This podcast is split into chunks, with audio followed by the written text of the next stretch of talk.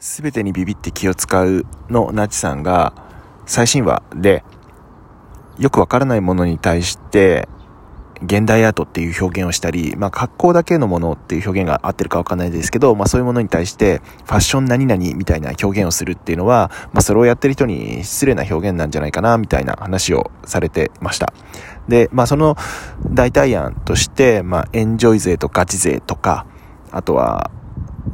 まあ、始めたばっかりだったり、まあ、ゆるーくやってる人に対して、まあ、ライトっていう表現を使ったりするのがいいかもしれないけど、まあ、そ、それでもなんかもっといい方法ないかななんて表現を表現というか話をしてたんですよね。あまあ確かになというふうに思いました。僕もなんかいい表現ないかなって考えてみたんですけど、うーん、なかなか思いつかなくてですね、なんか段位をつけて、まああの Q で表現するとかね、そういうのも考えたんですけど、まあそれただ区別を細かくしただけだし、そんな複雑だと余計また別の運断も見そうだし、難しいなぁなんて思ってます。